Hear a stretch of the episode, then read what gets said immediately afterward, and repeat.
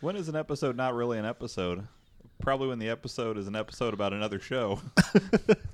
now, while this episode that we're gonna do is is a Sophia's Choice episode, It is. It's an episode about an episode that's an episode about another show. Correct. And as you can tell from this uh, unusual opening, not our typical opening, today Brent will be gracing us with his uh, recap for season two, episode 26, Empty Nest, on Sophia's Choice, a Golden Girls podcast. Exactly.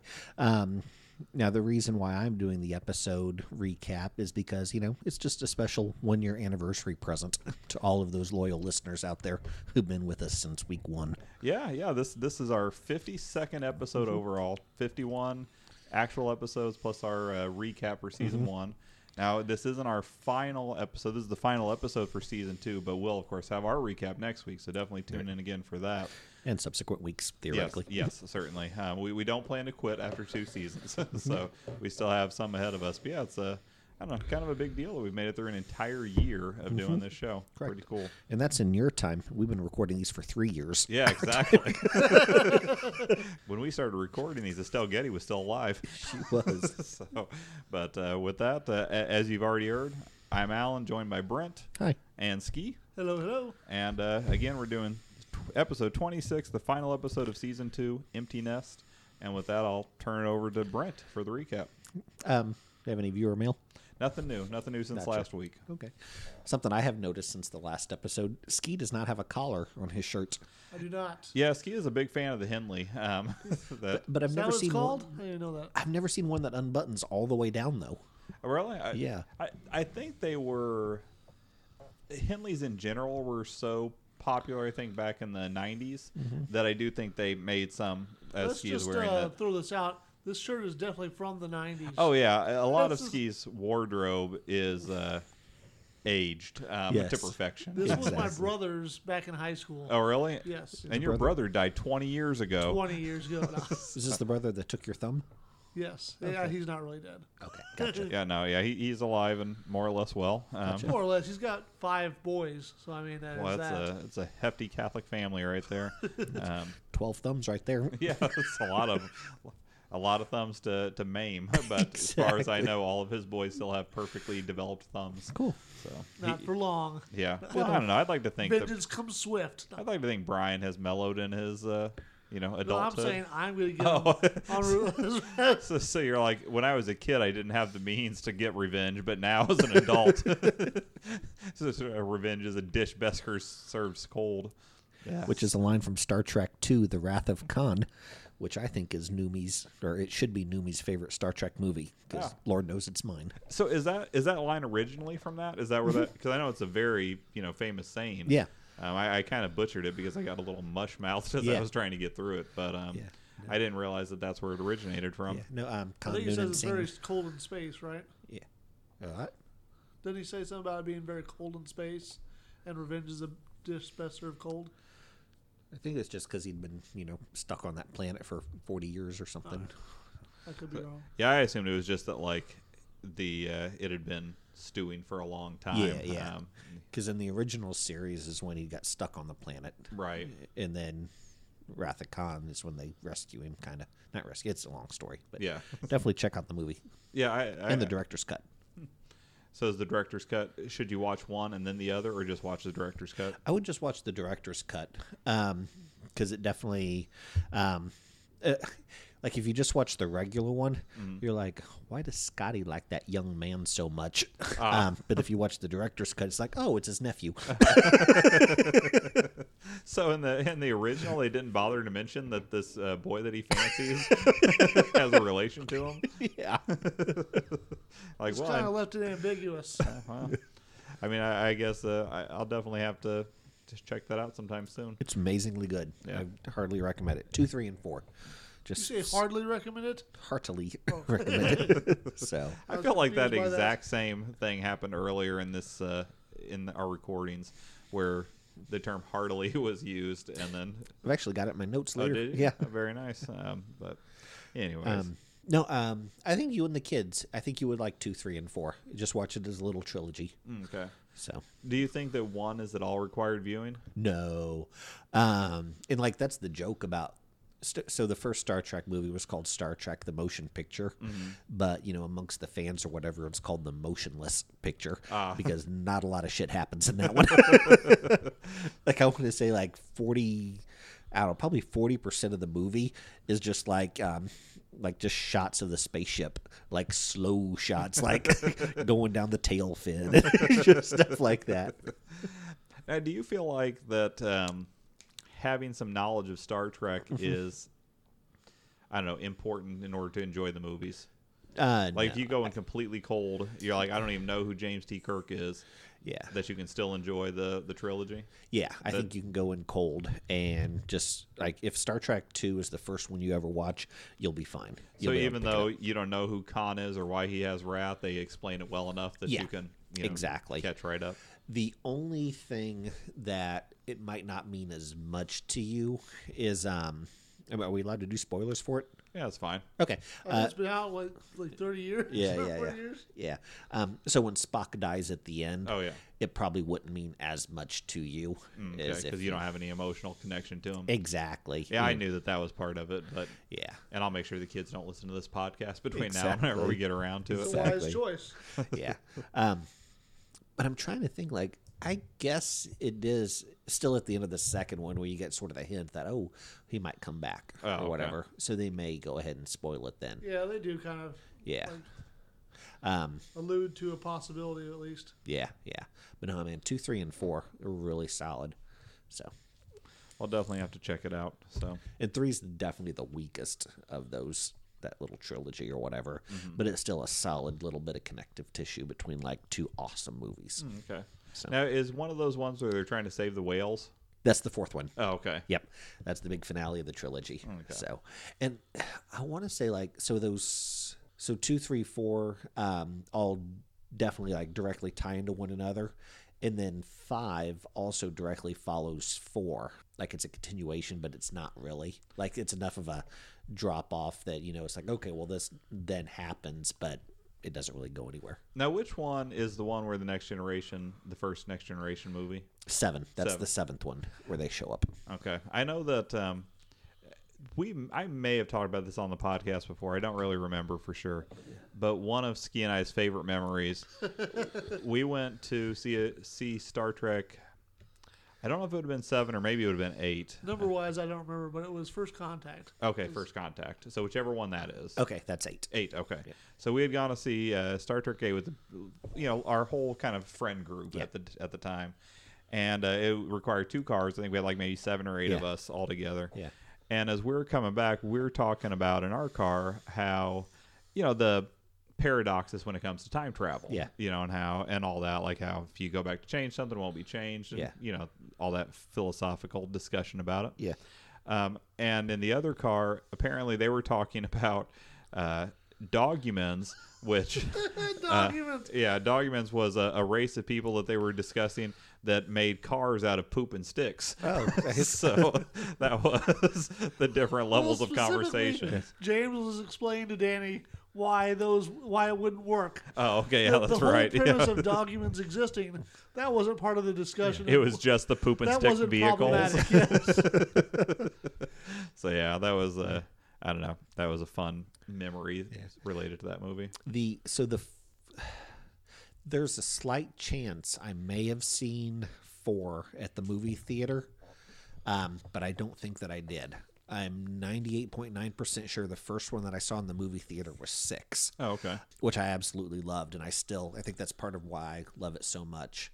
Um, but then I did not see any of the subsequent ones in the theater until um, they did the reboot Oh, okay. um, and then I saw all three of those, and then but I've, since then I've seen one and two in the movie theater when they were re-released Oh, for okay. anniversaries. So three, four, five. So I've seen six of them in the theaters. That's not So too bad. At least maybe seven, but yeah. and you've seen all thirteen of them though. Oh yeah, yeah. I own them all and everything, and I've seen them all multiple times. So Very nice. they're good stuff. So anywho, so here to talk about empty nests, which Alan said, you know, episode twenty six, season two. directed by Jay Sandrich, uh, who was one of Bill Cosby's enablers. and then um, it was written by Susan Harris, and I was kind of tired, so I did not look into her oeuvre. So I'm sure she did something somewhere along the line. Yeah, she had a couple of credits, but something. Yeah. So uh, original air date May sixteenth, nineteen eighty seven. So if you're a you're a history buff, you know that notable May sixteenths include eighteen forty two. When the first major wagon train headed for the Pacific Northwest duh. set out on the Oregon Trail from Elm Grove, Missouri. And Oh then- wow, so that's when it set out on the Oregon Trail. Yep. So 100 pioneers risked dying of dysentery that fateful day. I was wondering if dysentery would Exactly. come into the conversation. Hashtag never forget. so, um, 1866, United States Congress established the nickel. Uh, rumor has it Charlie Nyland could squeeze one until the buffalo pooped. So we have heard, yeah. Yeah. Uh, 1888, Nikola Tesla debuts a way to deliver electric power over long distances, and soon you would not do, need to be in the same town as an elephant when you electrocuted it. Thank goodness. that exactly. was really one of the things that held back the Industrial Revolution. That was my favorite line from that new Ghostbusters movie. Ah. the not, uh, yeah, the new one. The new one's not come out yet. The Paul Rudd one, right? right. Correct. Yeah, the Lady Ghostbuster movie. Oh, okay. which I enjoyed. Um, Yeah, I enjoyed it too. But that was my favorite line, the bit about the elephant electrocuted. Yeah, So, anyways, 1912, a friend of the working man, Studs Terkel, was born. okay, who's Studs Terkel? Um, he wrote a book called Working. Oh, okay. Um, he was a Chicago journalist and I think he had a radio show. And his whole shtick was just talking to the working man and how it sucks for them and Mm-hmm. Okay. everything. So, Oh, I mean, with a name like Studs Terkel, how could you not be a success? yeah, exactly. so, so happy birthday, Studs. So, did you have something? No, No. no, I was just enjoying your story. Okay. Uh, 1919, child piano prodigy, and later the highest paid entertainer in the world, Vlacho Valentino Liberace, Hmm. um, was born. So they called him Mr. Showmanship. So is that is that the Liberace? Yeah, yeah. Oh, okay. Liberace was born. Uh, Vlacho. I, I had no W- idea. No idea that was his name. Yeah. Yeah. W L A D Z I U. Then So at one point, he was the highest paid entertainer in the world. yeah, in the 70s. Wow, So No, that either. Yeah. that's pretty impressive. know where he was born? Anybody takers? Uh, well, his name is Vlad Vladimir. I would guess Russia. I was gonna say Russia or Poland. No. His parents were Russian and Polish, whatever, but he was born in Wisconsin. Oh, okay. So, anyways, uh, 1929, the first Academy Award ceremony took place, and nobody listening has seen any of the nominated movies nor heard of them. I, I looked up every single category, and I had not heard of anybody remotely related to anything. yeah. I have this kind of I don't know retirement type goal. Um, I, I keep a keep track of all the nominated movies that Yeah. I've seen, and yeah, I don't know. It, I feel like that if I get to that point, it's just going to be purely to complete a list because Yeah. it just seems like it would be such a slog. Yeah. Like, and it was one of those things like for like the best actress category, uh, lady was nominated, but she was nominated for like three different movies. Oh. like, like there were still like the five ladies nominated, but one lady had like three films listed, and the other lady had two. So it's like your body of work for that year Oh, is what, okay. not an individual performance. Oh, that's interesting. Yeah, It is But kinda interesting, maybe yeah. it's because they were just cranking them out, like, you know, Right, yeah. four or five movies. So I don't know, but yeah, it was it was just insane. So anywho, 1944, America's sweetheart Danny Trejo was born. So America's sweetheart. That's how Yeah. I always vi- view Yeah. him as well. Machete. yeah, 1944, fucker's old. Yeah. Yeah. I didn't know he was. So he's Yeah, like 40. 80 Yeah. almost. Yeah, He's in really good shape. I mean, he's he's got a kind of gnarled face, but for Yeah. that age, he's done some I mean, living. he uh, had a gnarled face like 20 years ago, or more, so- exactly. and he's still still cranking out, you know, movies and whatnot. Yeah, it's good for him. 1946, Robert Fripp was born. Who's Robert Fripp? He played guitar on Brian Eno's Here Come the Warm Jets album in 74, Brian Eno's Another Green World in 75, David Bowie's Heroes in 77, uh, Talking Heads Fear of Music in 79, and then David Bowie's Scary Monsters and Super Creeps in 1980. Until you uh, got to that uh, to mentioning David Bowie that first time, I felt like there was a an episode of The Simpsons where they go to Australia Mm-hmm. and Lisa sees a sign that says Yahoo Serious Film Festival, and she's like, I know all those words, Yeah. but they don't make sense together. Exactly. And that's where I was at up until you got to David Bowie. so, um, So, um, other fun facts about Robert Fripp: um, his collaborations with Brian Eno inspired Fish to write one of my favorite Fish songs, "Brian and Robert." But I'd like to point out that the version that I love the most is from Trey Anastasio's solo album, "Trampled by Lambs and Pecked by the Dove." oh, okay. So- Thank goodness you pointed that out. I'd hate for our listeners to They have the all wrong knew, idea. Alan. They all knew. And I'm sure there's a good chance both of you have heard some Robert Fripp because he provided the instrumentation for Windows Vista. Oh, okay. That's an awesome little side note. Yeah. yeah. So, anyways, 1953, uh, star of the GoldenEye video game, Pierce Brosnan, was born. So, fifth official James Bond. He made, s- um, so he was James Bond for seven years, made four James Bond movies in seven years. That's a pretty pretty good Cranking clip. them out. Yeah. Exactly, exactly. Daniel Craig's made, what, five and 15 or Yeah, something, like that. Well, and I feel like the last two, it's been like, oh, I'm done. Well, Yeah. Okay, I guess yeah, that's enough money. I guess I'll go ahead and do one more. Um, Exactly. so, anyways, 1961, Kid in the Hall, Kevin McDonald was born. Love that show. Yeah, me too. I think I remember watching it originally when it was out at your house, Alan. oh, really? Yeah. Yeah, yeah. I- 'Cause I, I- didn't have cable, so oh, that's right. Yeah, yeah. Kids in the Hall was one that we didn't. You know, I think it was like any of those Canadian shows where you know we didn't get it until a little after the fact. Mm-hmm. Yeah. but yeah, it was really a solid show. yeah. Do you guys watch Superstore? yes. I've my never wife watched does. it. Oh, okay. I've seen quite a few episodes. It's I really love funny. that show. Um, so Mark McKinney. Yeah, Yeah. yeah, I realized that it was him. Yeah, um, he plays. It's, it takes place in like a Walmart type store. Uh, I, I think he's my favorite character on there. And so he plays the store manager, Glenn, and he's like this sort of fundamentalist Christian fuddy duddy type guy, like a Ned Flanders type or whatever. Oh, Oh, okay. And so for like the first season or two, he always mentions his um, off-screen wife Jerusha or whatever, and that was my hope was that you know either Dave Foley or you know Kevin McDonald would play Jerusha Yeah. when they finally showed That her. would have been awesome. So, but they went with just like a normal, regular actress lady. So, anywho, uh, so 1984, song and dance man Andy Kaufman faked his death. So, uh, my favorite little Andy Kaufman quote here: "I am not a comic. I have never told a joke." The comedian's promise is that he will go out there and make you laugh with him. My only promise is that I will entertain you as best that I can. Oh, very nice. So, would you describe yourself in that? Well, you make jokes though. Yeah, I can't tell a joke though. Like I have like three jokes that I can tell. Actually, maybe two. I can tell two jokes. Well, I guess depends on what you consider telling a joke, because Yeah. I mean, you can tell a funny story very well, and a lot of comedians nowadays, that's you That's know, their joke. Yeah. yeah. I mean, I would say that's very typical. I, as a matter of fact, I'd say that the it's classic of joke telling comedians.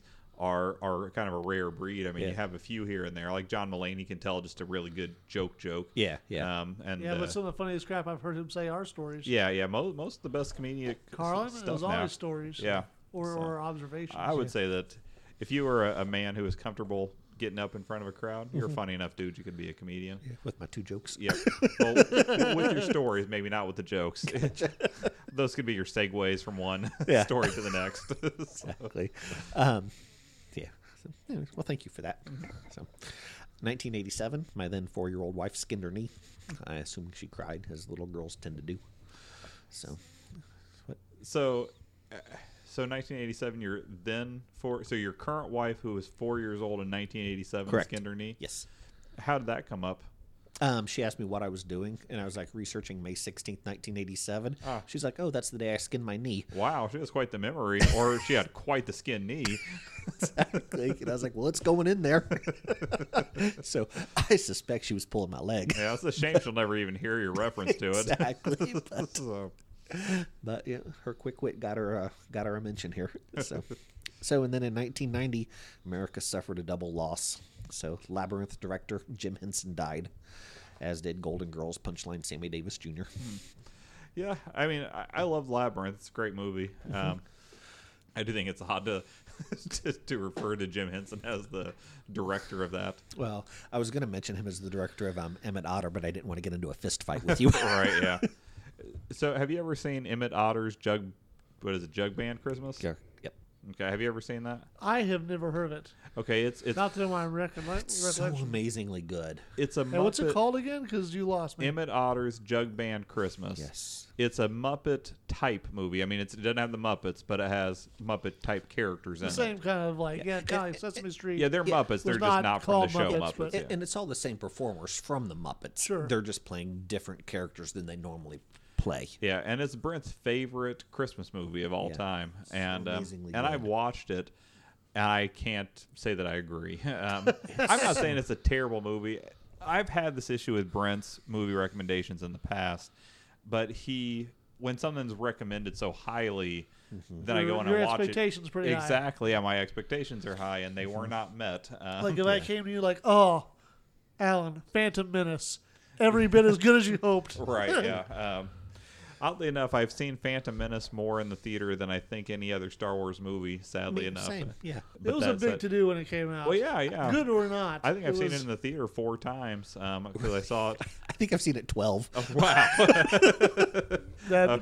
I, okay you Twelve uh, far definitely exceed me eclipses mine. Yeah, well i saw it once uh, like i think on opening day Yeah. or you know at least I know. I, saw I it don't with know if it you was that- opening day because that Yeah. was such a huge thing. Uh-huh. Um, if it was opening day, it certainly wasn't the first showing Yeah. of the day. Yeah. Um, but within the first couple days, and then I saw it once with um, my sister, once Uh-huh. with Sherry's siblings, and then once when it went to 3D. I may have seen it twice when it went to 3D because I might have Oh, nice. taken the boys also, but. Uh, I saw it at least four times, maybe five, Gotcha. but not close to your record of twelve. Yeah.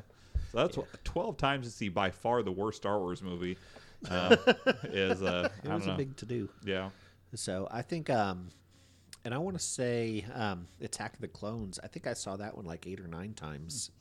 I think I only saw it in the theater either one or two times. So And I remember, like, so I I caught a midnight showing, and then I forget. So, uh, with my then current wife, we saw it at midnight at the same theater that I'd seen Return of the Jedi when I was a lad. And then I met a friend of mine to catch like a 6 a.m. showing or something at a different theater in Greenwood. Um, and we saw a showing from like 6 to 8.30. And then I met my dad to catch it at 10 o'clock. And then um, another friend of mine, we caught like a two o'clock show. So it was so I, I saw it like five times that opening day with like five different people. Mm. you Okay, know? gotcha. And then um, I saw it a couple more times. I went back, and then when it hit the uh, you know, I- I think at the time it was like seventy five cents or a dollar twenty five or something like that. Mm, okay. Um, I went like once a week um, for the first like two months it was out. Oh, okay. So I don't know. I just have to say that uh, you must have a real aversion to the term ex-wife because then current wife i- is an odd is an odd way to uh, like I once you said then current wife I kind of stopped uh, processing a lot of the other information that you were saying because I was trying to break down that that phrase. I just didn't want to give the mistaken impression that she studied at Xavier School for the Gifted. Ah. well, yeah, I'm glad that you're Ex-wife, I like it. Yeah, It's got to be clear. Yeah. So well, I mean, I guess you could say my ex-wife, so that people understand. But um, So, um, former Then- wife. then they just think she's electronic, Alan. oh, that's true. Yeah. so electronic and mutant. Yeah. Well, speaking of you know stuff that I highly recommend, um, but that doesn't really live up to the promise, Mm-hmm. um, I had something similar happen this morning. Actually, me and my youngest, who is six, you know, I told her you know we'd watch a Christmas movie together today, and But before we got to that, I was like, "Hey, let's watch this movie called Popeye. I think you'd really like it." And she's like, "I don't want to watch it." And she just has an aversion to live action movies. Oh, okay. You know, she just prefers Yeah. cartoons. Six. Yeah. that's yeah, Pretty typical. yeah. Um, and I was like, "Well, let's just watch five minutes, okay?" And so w- we put it on, and like the first like three, four seconds is like an old black and white Popeye cartoon. Hmm. And she's like, Has it been five minutes? And I was like, No, just write it out until after the first song, at least, you know? And, and Had, so- had she seen Popeye before? Mm-mm, no, Like- no like frame the- of reference or cartoon or anything. Okay, I nothing. was- And so you know, we get through the first song and everything, and I was like, I, I decided to take a different approach, and I was like, wouldn't you love to live in a town where people are singing? all the time. They would just break into song, and she was like, "How would I get any sleep?" And I was like, "Well, they would only sing during the day. You would still get your recommended eight hours." And she was like, "I'd probably find that distracting." It's a mature answer though. yeah. And so, anyways, I and so we turned it off shortly thereafter, and I was a little frustrated because she just was not having it. And my wife's already gone on record that she is not watching that with me, so I've not been Wow. able to watch my new Popeye Blu-ray. So, Well, I'm sorry that uh, it didn't work out, but I'm sure that at some point you'll be able to to get Cassie to give it a fair shot. yeah, agreed. So, Yeah, I don't know.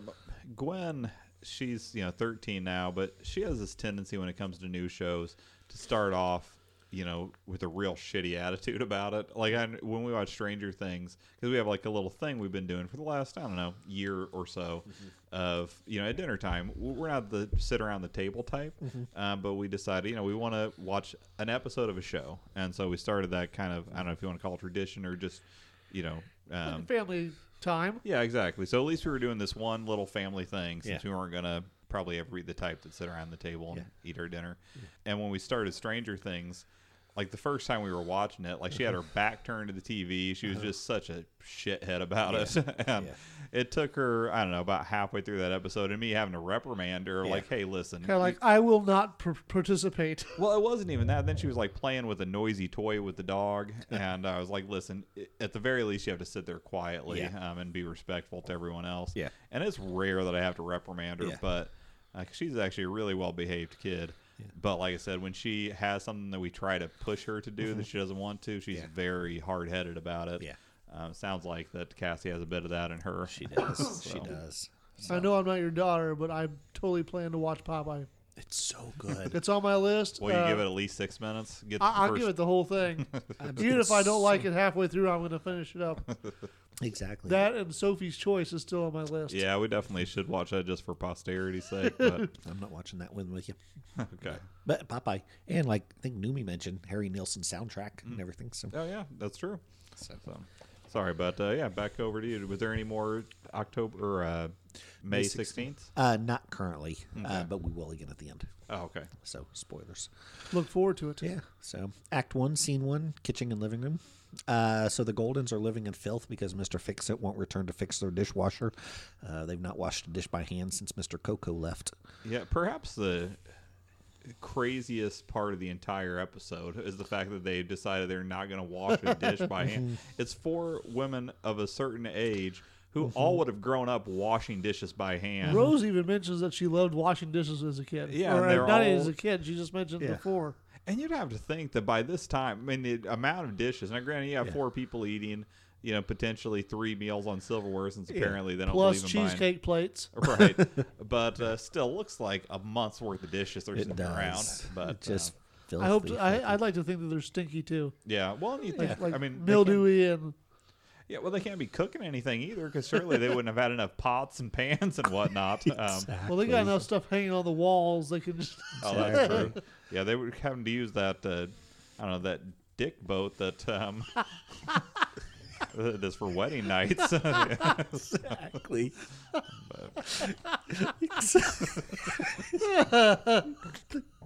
Forgot about that. I love that so much. no, it wasn't a boat. We suggested a boat yeah, well, because well, initially it was just a plate, right? Yeah, and yeah. then yeah, we were like gravy boat or Yeah. whatever to you know toss your loin of pork on. yeah. It's funny. So anywho, um, you know, um, so anyways, the Goldens then take out their frustration at having to do manual labor on Rose and her fondness for happy times. right. Uh, the doorbell rings. They assume it's Mr. Fix It, and they all go to the living room. And it's actually Rita Moreno. Um, she was the third EGOT ever.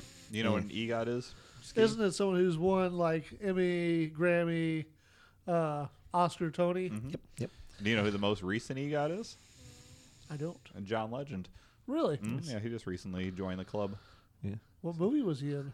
Um, I'm sure it was for a soundtrack for a Oh, movie. yeah, yeah, yeah. Um, I think that's what his Oscar was for, and I imagine his Emmy as well was for you know. He's something. famous enough; he could probably be in a movie too. Oh sure. Well, I think he's been in some uh, musical movies like Jesus Christ Superstar, or some such uh, thing. But Didn't know that. So yeah, at the time, um, you know, she was only the third EGOT ever, and at the time, you know, she was the only EGOT to appear in this episode. so, So was there an EGOT, another EGOT in the episode? well, I mean, eventually Paul Dooley's going to get his. So, so, at So the close. time- yes, correct. at the time the episode aired, and at the time that we record this episode, Oh, okay. she I, is I the do only know that he's been EGOT. nominated for several Emmys. But um, by the time somebody listens to this, you know, he may have achieved his Yeah. EGOT. Fingers crossed. Uh, Exactly. hopefully, justice for Paul. exactly. So, um, so any do you guys know who the the first EGOT was? No, who was first? It was um, Lorenzo Hart's co-writer for "Isn't It Romantic?" Richard Rogers. Uh-huh. Uh, you'll remember that this was before Richard Rogers partnered with Oscar Hammerstein for Oklahoma, Carousel, South Pacific, and The King and I, and The Sound of Music. Did you say that we would remember that? Uh, Fun fact: Oscar Hammerstein was actually the president of the Dramatists Guild immediately after Mosshart was. But again, we've not discussed Mosshart in this episode. That is a Only fun Lorenz fact. Hart, who died on November twenty second, nineteen forty three, twenty years before the JFK assassination. but I digress. That's probably your best option.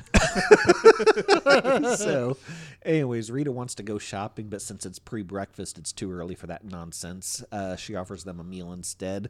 Uh, the Goldens, because of their fixed income, change the subject to Rita's unhappy home life. Yeah, they definitely paint it a- at least initially as like a bigger not not that being lonely isn't a big issue. Yeah. But it Almost like he's abusive. well, yeah. I mean, because they're like, "Have you talked to him about it yet?" Um, I don't know. It You sounds need like to there would fix be, this. yeah, or like s- someone has cancer or something. Like it sounds like there's a bigger issue afoot than just I'm lonely because the kids moved out. Yeah. Yeah. So we find out that, you know, Rita's husband's too busy saving lives to take her shopping or to go out to eat, you know, which is why she's so suddenly so What dependent a upon the monster. Goldens. Yeah. And then just the Goldens point out that, you know, she's entering a new phase of her life, you know, one in which she can no longer spend time with her family, but it must instead befriend other old women who no, who no longer want to see their own children on a regular basis. Right. An important phase. Yeah, yeah. so they then get sidetracked by the problems in the Middle East. Uh, Rita and Rose take the pro-Israel position and want to evict the Palestinians and force them to move to Greenland.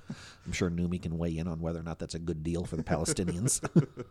Yeah, I thought that that exchange was kind of crazy, but also, you know, at least somewhat humorous. Um, you want to take a desert people Yeah. and put them in the snow and ice? It's like, well, they can get coats or whatever. yeah.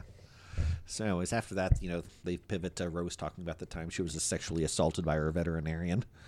Um, but Rita doesn't care about that, so she goes home to make breakfast. Um, Yeah, which that was an George would have missed out awkward. on. that was an awkward section where you know the, the doctor made her get naked because her, she had an Yeah, ear she, infection or she something. says that only three people have ever seen her naked. Yeah. Her, hu- like uh, the doc, current doctor, was what's his name again? George. George, yeah. George. Yeah. Uh, her previous, or her husband, Mm, Charlie, uh-huh. and then a veterinarian. yeah, and apparently when she was with not Miles, it must have been like through a sheet or something. I'm guessing Um, maybe shirt on uh, Mormon style. Yeah, exactly. or in the dark. yeah. Yeah, I mean, Can't I see guess nothing given like there. turn the lights off completely, you know, here on this ship. If I recall, they were wearing robes in Yeah. that episode, so maybe just It could half be. robe, Yeah. Mm, half robe sex. And the scene ends with another one of Sophia's poop jokes. Yeah. So I'm sorry. Just as a just as a side note, um, so we did watch um, you know Popeye, and we watched long enough for him to like row his boat ashore. Uh-huh. Um, Hallelujah. exactly, exactly. Um, and then throw his ditty bag Oh. out onto the deck. like, and I saw it. I was like, oh, it's Popeye's ditty bag, and I was all excited to be able to mention that you know when we did this thing, and then I forgot. So Well, I, I did like that particular joke that you alluded to um, that that uh, Sophia said about because you know what was the character's name? Uh, Rita Morena's. she plays Renee, but I call Renee. her Rita throughout Okay. this recap. Fair enough, but uh, Renee had said you know how she was very reluctant to talk to her husband about the uh, the Mm-hmm. She loneliness. seemed very scared to talk about. it. you would think, yeah, you would think but, that but also sad because like she's like, well, he's doing all these good things. Yeah. Who am I to inter- interfere with my husband's life? He's Yeah. doing a lot of good things, but he's also looking at Betty White naked. Right. So you know he has some free time. well, and, and we definitely see as the episode goes on that he has some extremely poor boundaries between home life Mm-hmm. and uh, and Yeah. work life. I mean, I get that he's Mm-hmm. dedicated to his craft, but he has like patients coming over to the house.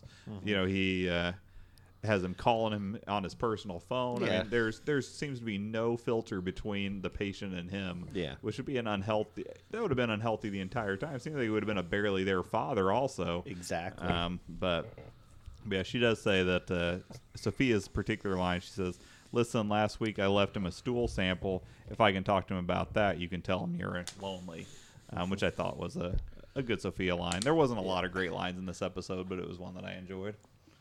I also wonder, like, so what kind of doctor's just poking at her poop, trying to figure out what's wrong? Well, with he her? seems to do everything. He takes care of mental health as well as surgeries and Yeah. all kind of general practitioner type stuff too. Now, when you said mental health, you talking about uh, Chuck? Yeah, Chuck is part of it, but he also has someone else. That's his calling. brother-in-law, though, Well, I isn't it? know, but he has someone calling him about mental health, a mental health problem Is as it? I well. don't remember He that. calls somebody calls them because they're obese and they're having problems with like food control issues or Yeah. whatever, and somebody else who's elderly and urinated for the first time, Right. You know, and yeah, it's just At 97, right? Yeah, yeah, exactly. Rita Moreno's eighty eight now. is she really? Yeah, uh, we mentioned uh, somebody. 88's a good year. It's a milestone, I hear. yeah. Exactly. yeah, that's what we mentioned that last episode. And I was almost interjected. It's like Rita Moreno's eighty eight, but I don't want to get It makes people- sense now, though. See? Exactly. Right. Exactly. So, yeah, any other comments for Act One or Scene One? Nothing that covers it. All right. So Act Two, Scene One. Rita and George is living room, then their kitchen, then their living room again, then the kitchen again. Uh, so George is on the phone when the doorbell rings. It's Chuck, the erstwhile Mister Fix It. Uh, he comes inside and gives a bit of exposition of his, about his multiple personalities. Uh, Doctor George is clueless about whether medicine can fix him.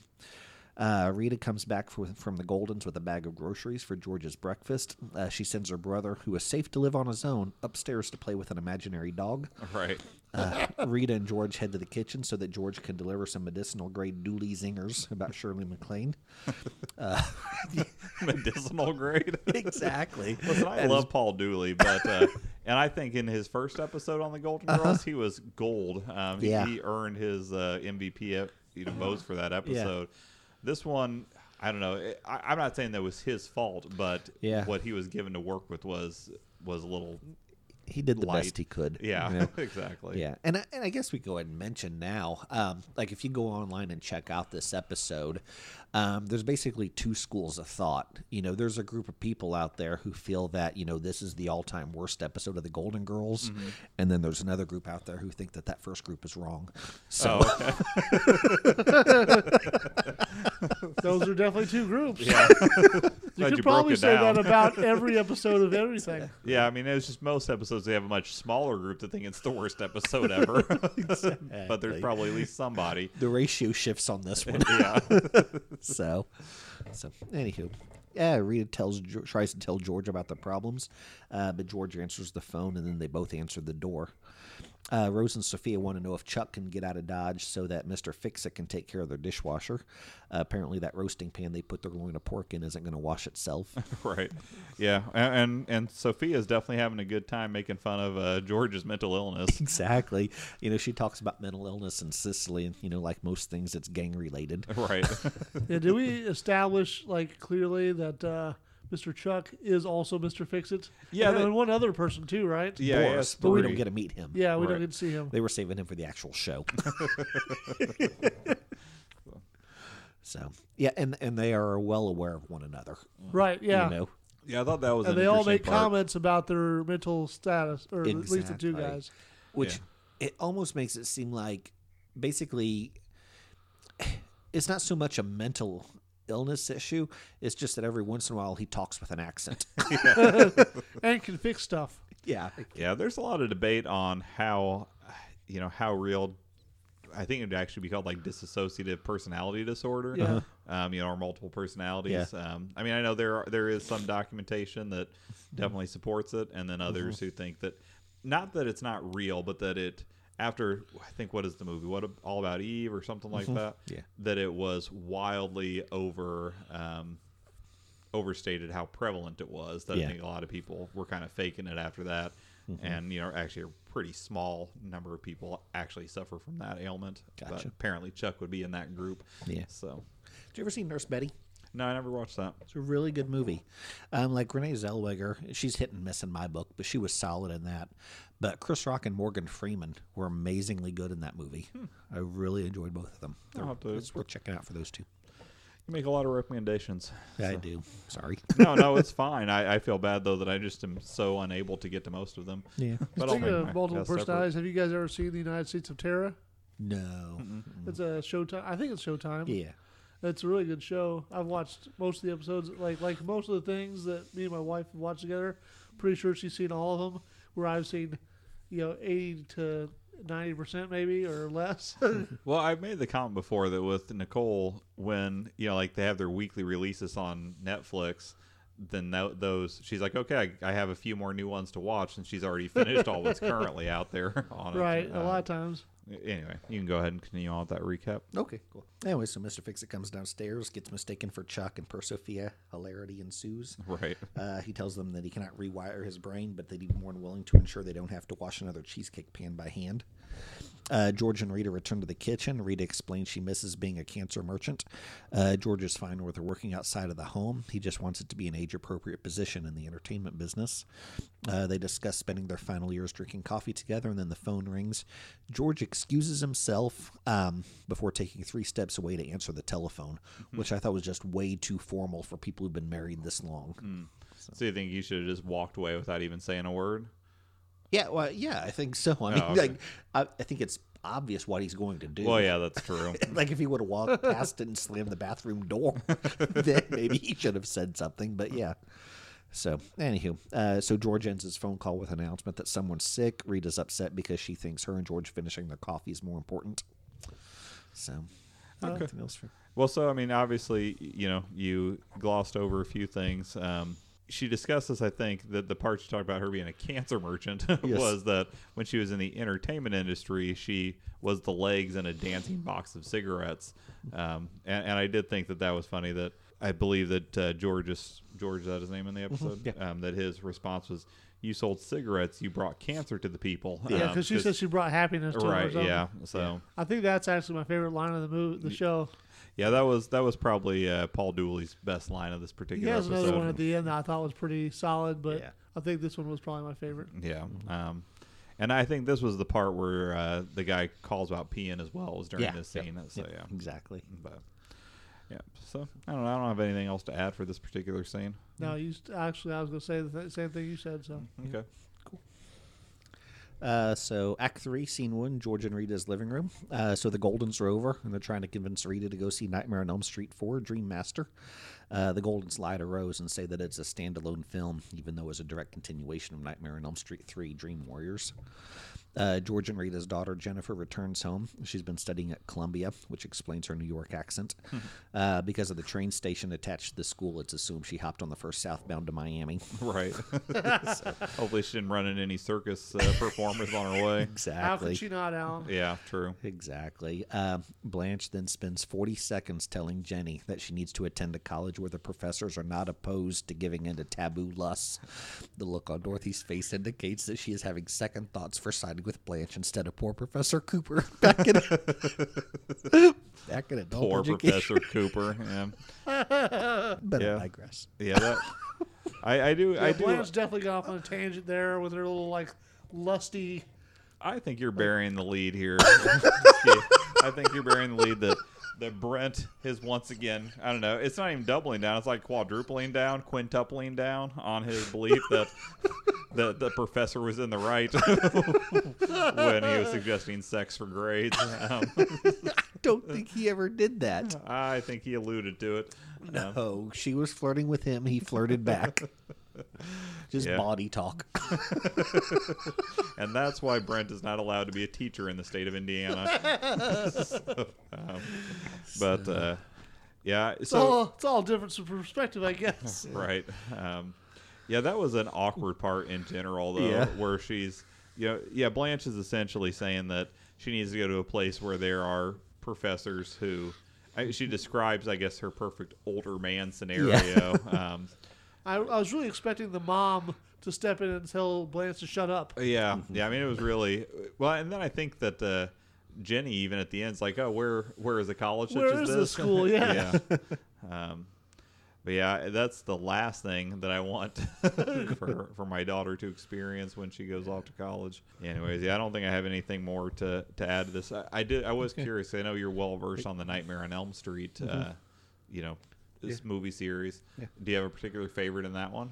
Uh, no, um, I really don't. Do you, Do you love that series or? It's okay. Oh, okay. You know, so is it more out of posterity that you've seen all the iterations of it? yeah, yeah, Mm, yeah. Um, yeah, it's just one of those things that's, uh, we'll watch those, you know. So, um, I'm more of a Friday the 13th guy. Oh, okay. But even those, like, fairly certain I've seen them all. They may have done a remake. I think I, like, when they did the remake, did they do a sequel to it as well a few years back? I feel like they did. Yeah. I don't know that I saw that sequel. Mm. Um, but yeah, the others. But yeah, it's just not hardcore about them, whatever. So, Ski was actually in a horror movie. oh yeah, Yeah, Sleepaway Camp. nice. I've never seen that. I don't Yeah. Mm-hmm. know what you're talking about, but I'm assuming it's a joke. That You are um, Angela. Yeah, a- Angela. The, the movie is about uh, the general movie. It's a you know kind of a similar to a lot of other horror movies. Yeah. um, where it's uh, about a kid who got killed. Um, I believe got killed while there, Mm-hmm. and uh, more or less kind of came back, or or maybe the kid had been mercilessly bullied, Mm-hmm. and then she ended up killing a bunch of people, and then we find out at the end she jumps out of the water. And little Angela has a penis. Um, so apparently, she was a boy who was dressed by her mother as a girl. I think Yeah. is what it alludes like to. that, yeah. Um, and uh, so yeah, that's it. It was really odd when I watched that movie to see a penis jump out of the water. I mean, it wasn't just a I can penis, understand obviously, that being but a bit uh, of a it was a shock. surprise to say the least. And I feel like that the person who recommended that movie to me was Brent. no, no. Um, I the only time I've seen that was with you guys. Oh, really? Yeah, you had me watch it. Oh, huh. I could have sworn that you were the one who. I, I wonder. I wonder where that one even got on my radar then from. I don't know. So, anyways. Do we have Mm-hmm. time for like a side uh, funny camp joke? Rook, just as a side note, the only time I think I've shown you a penis movie was uh, my was I spit on your grave, wh- Oh, where okay. she cuts off the dude's wiener. Oh, okay. Didn't you watch I Spit on Your Grave with your uh, your in laws? Yeah, I guess we did. Yeah, now that I you say remember that. you telling me about it, Yeah, but- because her parents were like, oh, this is such a great horror movie from back in their day. And then you're watching, and you're just like, so yeah, and it's not. I mean, uncomfortable. Mm-hmm. it's like a rape porn type movie. It's terrible. um, and yeah, it was. Uh, it, it was very uncomfortable to watch that with my in-laws. Um, Well, I don't think were you and Sherry even married back then? um, I'm not sure if we were. Or not. If we were, then it was very freshly married, but we may have just been dating at the time or engaged, perhaps. But so, Mm-hmm. Oh, anyways, Mm-hmm. but mo- real quick, you were talking about uh, someone emerged from a lake and in camp. Mm-hmm. This is not detached, or it's it's detached from the scenario that you were talking about. Mm-hmm. But when my daughter was going to camp, uh, she did a go like a stay away like resident camp type thing, and we sent her uh, letters back and forth for a week. uh huh. And uh, one of the things I sent to her, I remember, was a little drawing I made of like a sad looking uh, girl. And uh, it said something about rest in peace. Like, I forget the name of the girl I made up was. Like, and uh, basically the insinuation was that she had been drowned in the lake. and then, like, she was a ghost. uh, haunting the campsite Yes. now. Wow, That's very nice. Uh, hopefully that that made the last few nights of her. Well, she knew I was joking, but yeah, it was. Did she? she did. Did she? Yeah. You think so? But you know, there's some wet sheets there at the camp that might tell a different Say story. otherwise. Yeah. I um, I only went to summer camp one time. Um, so I guess two parts of the story. So it was between like my sixth and seventh grade year, and like I'd been for a few years, I've been trying to get my parents to get me to like send me to summer camp because you know you see the movies and you're like, oh, that'd be the greatest experience of yeah. my life, you know, and they just never would. Um, and so then I don't quite know how it happened, um, but basically I. I was able to go to summer camp for um, underprivileged youth, because like I think I they sent out something that's like you know, hey poor kids sign up if you want to go to free summer camp, and I was like oh, I do, You know, so I signed up, and then I got you know picked for the scholarship from like the Shriners or some shit like that, um, and then like they call my parents. and they're like, you know, congratulations, your son's been accepted to go to the underprivileged youth camp. and my mom's like, he's not underprivileged. We're, we're fine. He's appropriately privileged. exactly. and He's they're like, white. and they're like, well, there's not enough time to pick an alternate, so he can go. and so she was so furious with me that I, you know, I'd stolen a, you know, a, a spot from a legit poor kid. Um, so like I get there and I was just miserable the entire time. Like I'm, I'm just way too introverted to be stuck in a cabin with you know a bunch of other kids or whatever. right. And so I remember they were all obviously like we're too old to play or whatever, but Young Guns had just come out. And so they were all out there talking about it or just shooting the shit about it. And I was just I was just always on my bunk reading. Whenever there was free time I would go and read. And like the camp counselor, who was probably maybe like a high school freshman or something like that, was like, What are you doing? And I was like, I'm, I'm reading. And he's like, Why don't you go outside and talk to the other kids and hang out? And I was like, No, I'd just rather finish my book. And he's like, What are you reading? And I was like, That is none of your concern, or something along those lines. And he got shitty with me and came at me. So I grabbed my book and fucking ran as fast as I could, you know, which is not very fast. And he caught me probably like eight steps outside the door and tackled me in front of the other kids Wow. and like my book goes flying or whatever. And what I'd been reading was Priscilla Presley's autobiography, Elvis and Me, as you know, sixth graders tend Oh, to do. Right, yeah. And he just looked at just this look of fucking pity on his face. He just gave me back my book and didn't bother me for the last next two days. Well, what the hell is he doing tackling a freaking camper? Well, I mean, he's, you know, like Brent said, he's probably 15 Yeah. years old himself. Yeah, but there's got to be an understanding that you know. Okay, we don't I think he was physically just attack those Basically, campers. I didn't get, show him the proper respect as far as answering his questions. Mm-hmm. Apparently, he didn't deserve it. Yeah. I hope he got tackled himself one Yeah, day. still though, that's sadder than Rose's story from last episode. That's a good book. yeah, I don't know, like a 12-year-old boy or whatever you were, 11, 10. I was a big Elvis fan. I wanted to understand the man from all angles. Okay. yes, um So, Uh, anywho. So, anyways, the Goldens then fill Jenny in on collectively 200 years of heartache. Uh, then we trade four Goldens for one Dooley, and I think that's about fair. So it gets resolved that Jenny and Rita will fly back to New York the next day, and then a 36-year-old Joe Asuzu walks in, gets a beer, and then, through no fault of his own, is evicted from George and Rita's living room. And Rita explains she's headed to New York with Jenny, so she won't be alone. Uh, she asks George to prioritize what's important to him. So.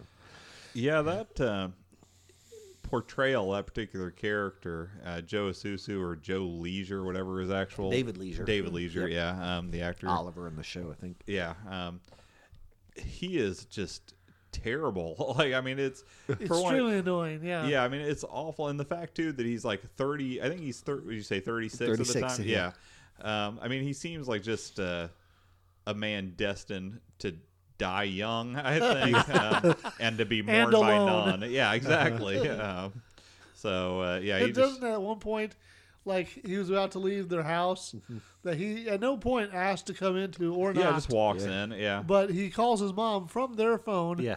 And he hits a lot of buttons. I wonder if it was long distance. Yeah, maybe. But, But- they're going to have dinner that night. So Say he what? has, he has to have dinner that night. Oh, you're right, So- he did. so, yeah. But she she almost immediately shot, shoots him down. Yeah. And he was like, "Well, that was like three or four months ago." Well, yeah. Well, that was like some after. offense. Yeah. That was after telling a story because. Oh, with with Dorothy. Yeah, that's Yeah. right. Because he's like, "Why are you mad at me?" And she's like, Dot.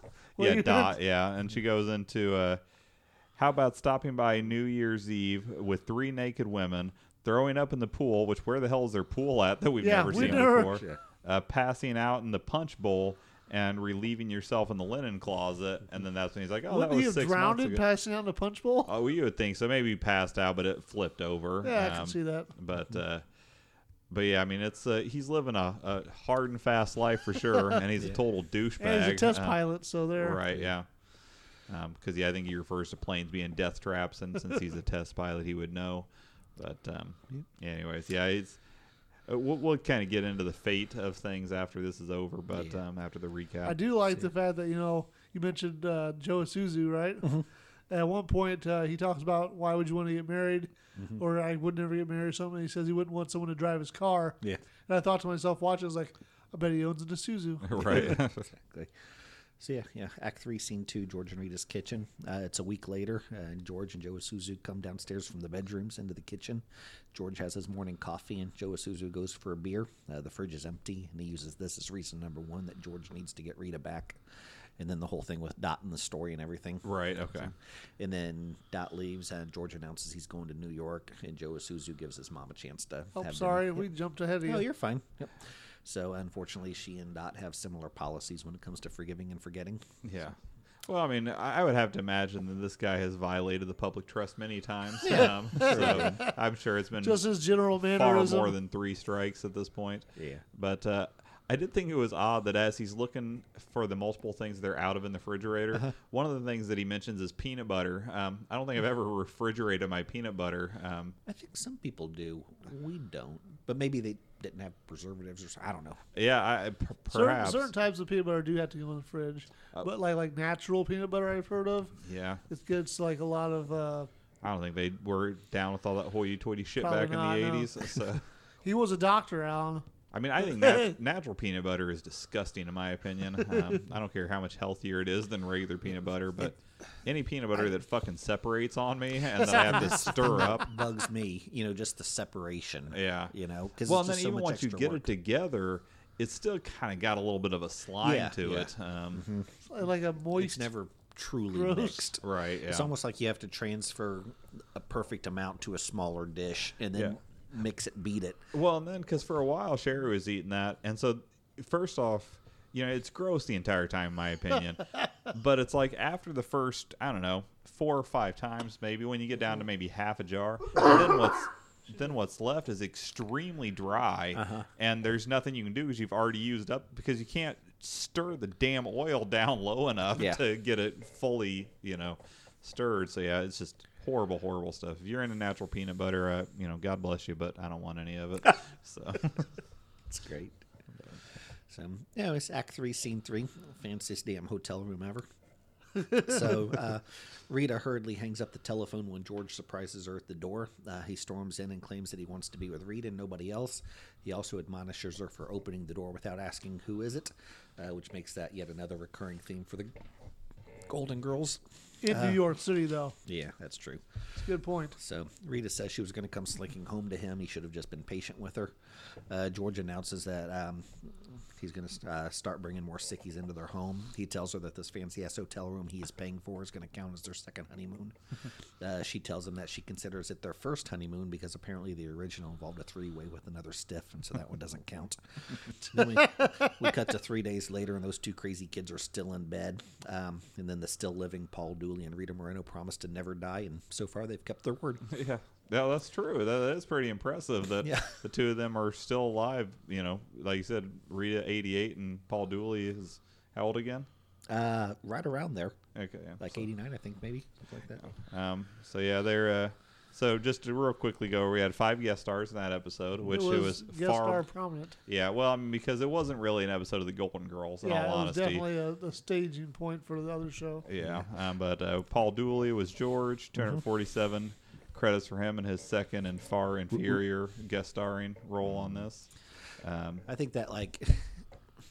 I don't know. We'll talk about it, I guess, when we talk about the all right. slices. Then Rita Moreno was Renee. Uh, Mm-hmm. again, she was an EGOT, uh, or is an EGOT. 409 credits for her. She's been in a Quite million a few things. things. Mm-hmm.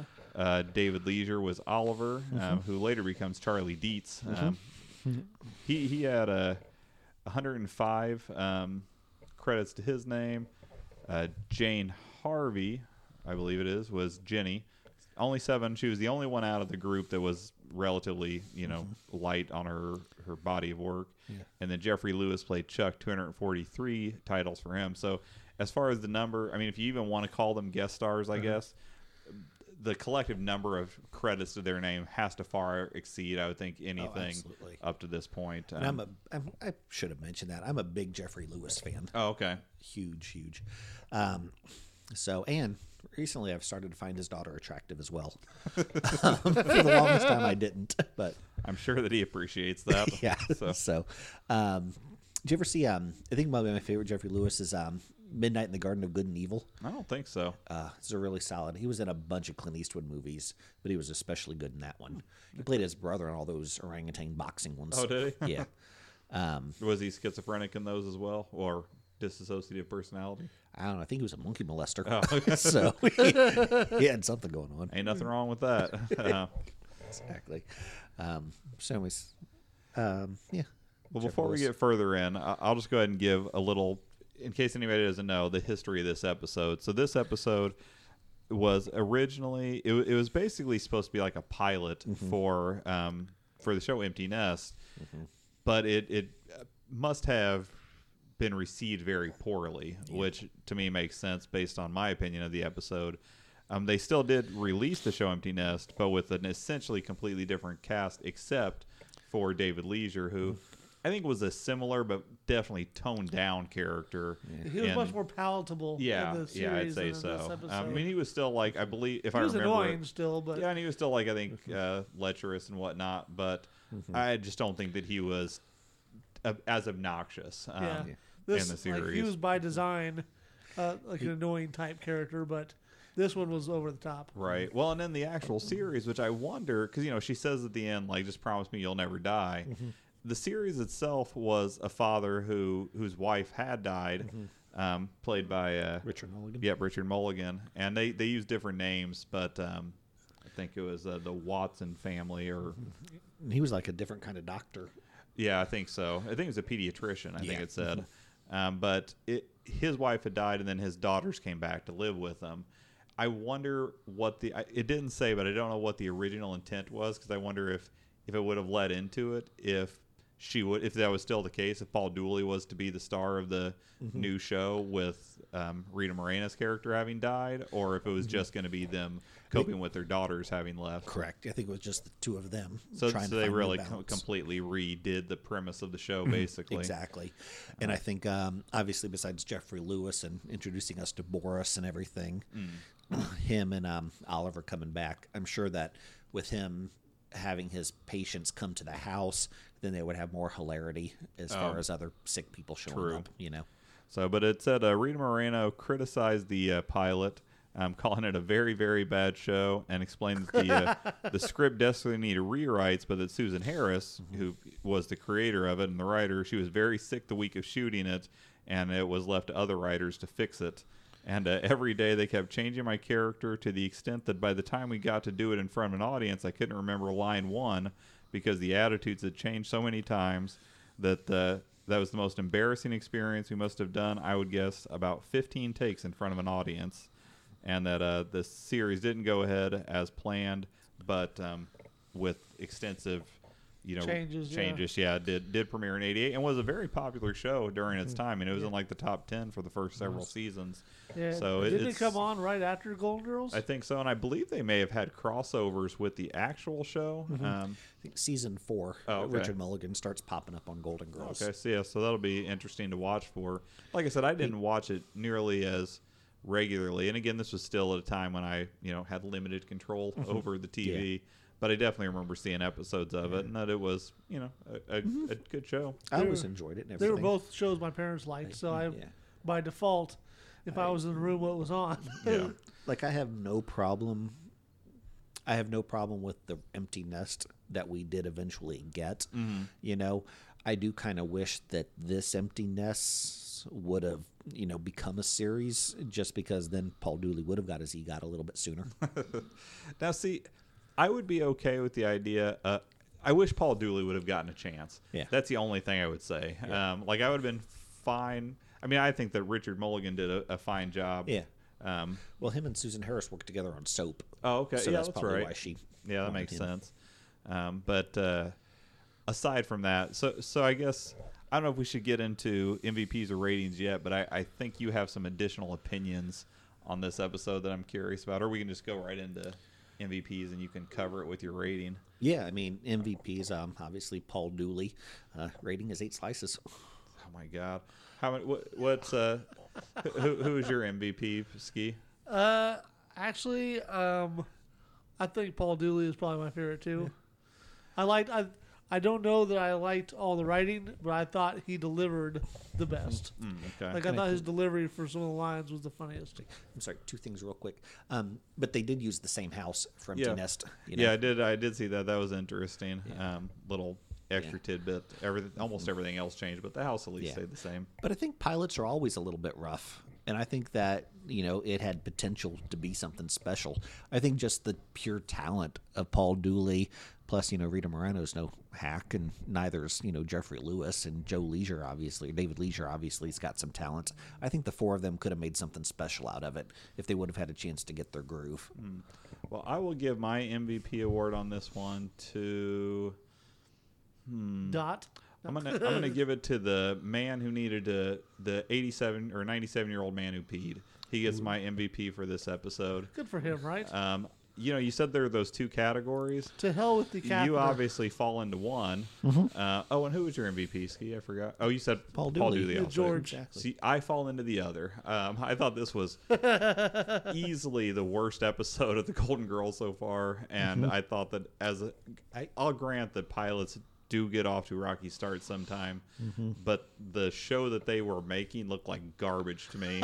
um, so See, I think you've lost all credibility with me because you gave your MVP to the 97 year old man who peed. uh I think that if I were you and I was taking this contrarian position, I would have given my MVP to Boris because he was the only one with the good sense not to show up.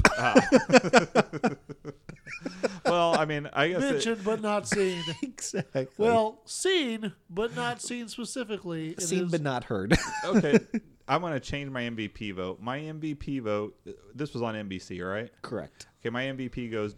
Brandon vote- Tartikoff. Yeah, well, it- he would have been the head of the. Yeah. no, for Brandon Tartikoff for not picking up the show on this form um, and uh, letting it go, you know, be rewritten extensively to create. No, I'm keeping it with the old man peeing. Yeah. Um, at least he's a part of the show. But. Uh, well, none of the girls were in much of the episode, Yeah, and the very- parts they were in were not that great. the very beginning, Um, which yeah, like he said, kind of paints a weird picture of like th- th- being lonely is important is is, is, is a serious condition, right? Yeah. but they make it sound like you said a lot more serious than the the hey, I want some more attention, more Yeah. time than it really was.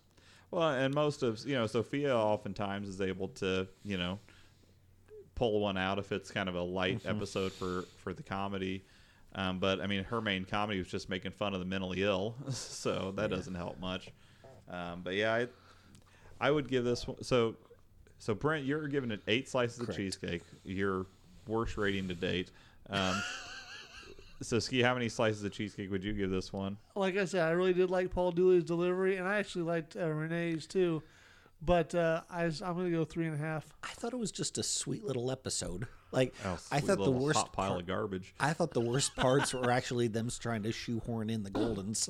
Like I think that we needed fewer Golden Girls popping by. Th- that's fine if we're talking about the pilot of a show, not the an episode in a different series. Um, I think as an episode of the Golden Girls, it earns It's a, not a Golden Girls show. yeah, it gets a half slice for me because I won't. Half? Give, yeah, I'm not going to give it Wow. a zero, but I, I think I had no issue saying that it was the worst episode to date. You're like, this is the Nikki Paulo episode of the Golden Yeah, yeah, definitely. Um, Wow, if I'd have gone with a solid four, the rating would be um, but yeah, it was.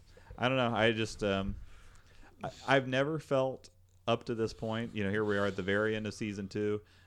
Even ones that were kind of weak episodes, I never felt like it was a waste of my time having watched it. Yeah. And this one, I mean, I I enjoy our discussions, so I'll I'll not say it's a complete waste of my time because it leads to us, you know, having time together to record this episode. But uh, as far as the merits of watching the show itself, it was thirty or twenty five minutes of my life or whatever that I would like to have back. See, I think I'd revisit this episode. Mm, really? Yeah. Well, uh, I mean, I Just to guess. think of what if. You know, like, you, you know, think of well, what could have been. Now I will tell you this. Mm-hmm. Uh, so the the show the channel online that I watch the Gold Girl episodes with, Uh-huh. yeah. Uh-huh. it's called Daily Motion. If I haven't told you that before, yeah. And uh, it does like uh, YouTube have a chance to watch it at different speed settings. Mm-hmm. Yeah. And because like I had a real busy week, so all of my Gold Girls time had to be dedicated today, right? Sure. So what I did is I watched both episodes, you know, regular speed first, and then I went Hmm. ahead and did episode 26 again at two times the speed. It's more entertaining at double the speed. yeah, I, mean, I, I could see that. I, I'll say here's where Everybody I'll, talks like this, and then you have what? I stand by my rating for the episode as it's as it was. Mm-hmm. You know, um, not thinking about like how I would feel if I was rating it as a pilot for a new show. Yeah. But just as an episode of the Golden Girls, you know, barely featuring the Golden Girls and what they did feature in Mm-hmm. wasn't that good. Um, but I'll I'll say this much: The Office, the first season, of The Office, Michael is way too slimy, Mm-hmm. um, and they adjust his character, and then the rest of The Office is, is great. The first season of Parks and Rec, Leslie is way too losery, Mm-hmm. Yeah. and they adjust that, and the rest of the series is great. They could definitely have after this pilot adjusted Joe Suzu's character and made him more likable. Mm-hmm. Yeah. Um, and the two, yeah, Rita Moreno and Paul Dooley are a solid pair of people. They could have made a show that could have been a hit. Um, Yeah. But uh, like I said, if I'm rating it specifically on its merits as a Golden Girls episode, Mm-hmm. I think it has to have, uh, you know, a pretty pretty low rating in my mind. So. Okay. Anyways, did you have any more you wanted to add to that one? Yes. Um, Oh, okay, go for it.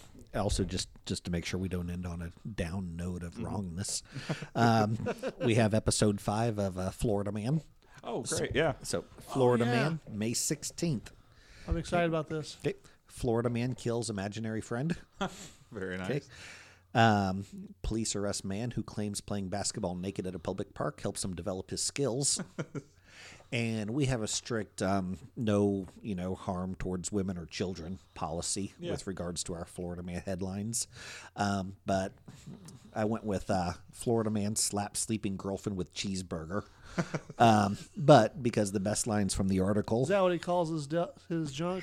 exactly. Um, so, just two lines from the article. Um, I quote Authorities didn't find any injuries on the woman. Okay, that's good. They did, however, find her still covered in what was left of the burger. and then the second line She declined medical attention and told authorities she didn't want Jones arrested. She only wanted the deputies to talk to him. So, I kind of figure that's like a not a feel good story, No, but but it's like two people got into an argument. He hit her with a cheeseburger. yeah. Well, she was sleeping, so Yeah. there's. but um, I do think it's funny though that she. I, I'd be interested to see what led up to the police being involved because, at least I have to imagine. Okay, At she's. somebody at some point, someone had to call the cops. well, Oh, yeah, so she's taking a nap. Boyfriend comes over, whacks her with his cheeseburger for some previous transgression. Uh-huh. Um, you know, something that he was angry about still. Then she calls the cops, um, or somebody calls the cops. She sits there with the ketchup and mustard or whatnot on her face. And it's Exactly. like, I got to leave this here as evidence. so I'm not wiping this Exactly. off until the cops get here and they can catalog it. Um, then- Exactly. then, yeah, I guess decides, okay, well, I don't want him to go to the station for this. Mm-hmm. but, um, exactly. but yeah, I just Maybe think she's it's. playing the long game, and she just wanted this uh, event to be logged in the uh, in the books. Oh, just so that She's like, like, he's gonna put in some serious jail time later when I report her for something serious. well, yeah, or maybe she's planning to divorce him or something like, well, not divorce. Maybe there's some other, you know, things that she needs documentation of his Right, yeah, erratic yeah. behavior. Yeah, That's what I was saying. Yeah, so I would like to think that he hit her with a White Castle, Oh. and so like there's the indentation of five holes. on her five cheek. holes and just a few, Maybe- maybe a a few few onions. onions. Yes, yeah. exactly. Um, well, I don't know though. I think if if you're hitting someone with the White Castle hard enough to leave indentations, well, then that should be jail time. yeah, probably so. I mean, Those things are so soggy. They oh, well, that's true. have to be a frozen one from your Uh, local grocer's case. Eh, Yeah. yeah, I imagine that'd be one that would like smack your face and then slowly slide down. off Or of just it. stick entirely for a few yeah. seconds. But anyways, so do we have anything uh, anything more for this episode? I uh, gentlemen? I don't don't believe I have anything else. Okay.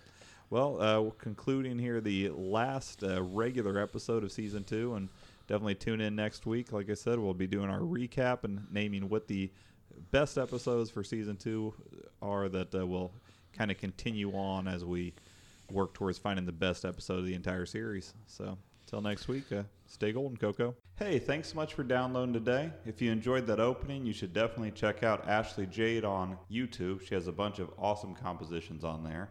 If you want to get in touch, you can email us at Sophia's Choice Podcast at gmail.com. You can also reach us on Twitter at Sophia's Choice PC. We plan to have a new episode out every Monday. If you have a moment, give us a rating on iTunes or wherever else fine podcasts are downloaded. And of course, stay golden.